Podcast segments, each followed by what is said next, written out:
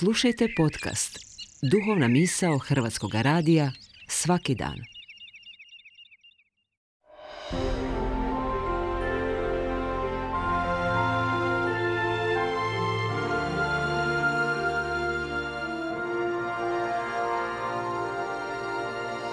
Duhovna misao.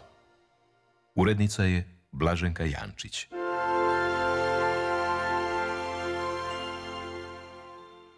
Poštovani slušatelji, govori vam Anđela Jeličić-Krajcar. Mir u duši ovisi o tome jesmo li u srcu krotki i ponisni ili pak oholi. Isus naime kaže, učite od mene jer sam krotka i ponizna srca i naći ćete spokoj dušama svojim.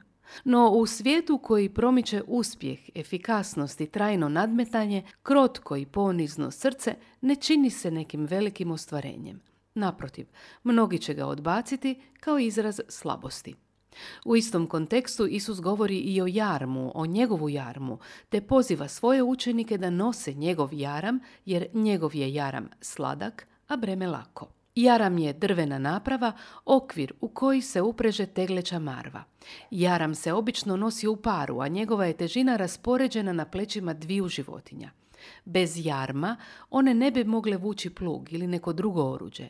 S jarmom postaju sredstvo plemenite obrade zemlje koja donosi plodove, a plodovi znače život. Što Isus naziva jarmom i kakve veze ima njegov jaram s krotkim i poniznim srcem? Radi se o metafori kojom se u rabinskoj židovskoj literaturi govorilo o teretu, slatkom teretu zakona.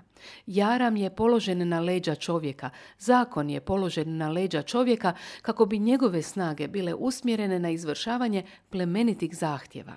Umjesto tumaranja i ispraznog djelovanja, umjesto grešaka i ranjavanja sebe i drugih ljudi, umjesto grijeha i promašaja, čovjeku se nudi slatko breme zakona koje će u njegov život unijeti red.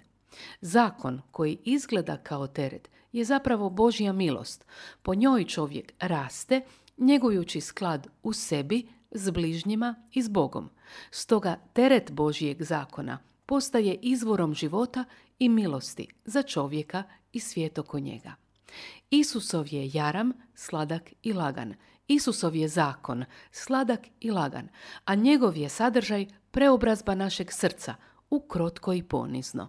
Učite od mene, kaže Isus, jer ja sam krotka i ponizna srca.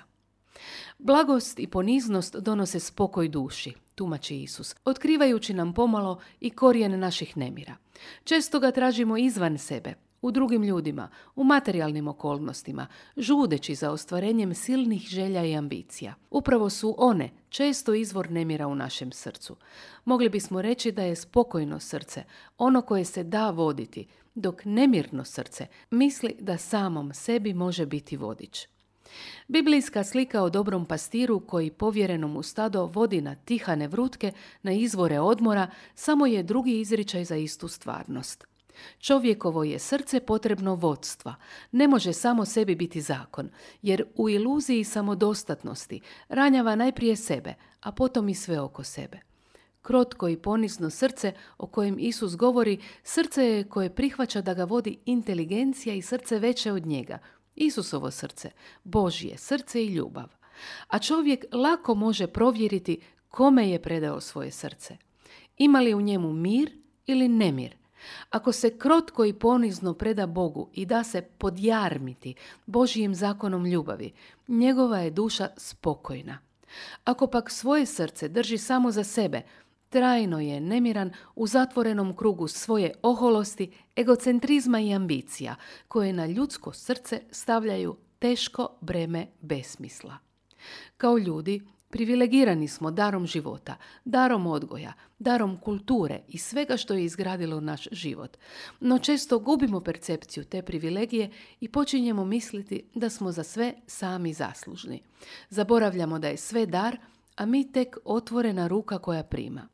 Tek kad u našem srcu zamijenimo jaram oholosti s Božjim jarmom ljubavi, kad srce ponovno postane krotko i ponizno, polako shvaćamo gdje nam je mjesto i možemo živjeti u miru sa sobom, s braćom i s Bogom.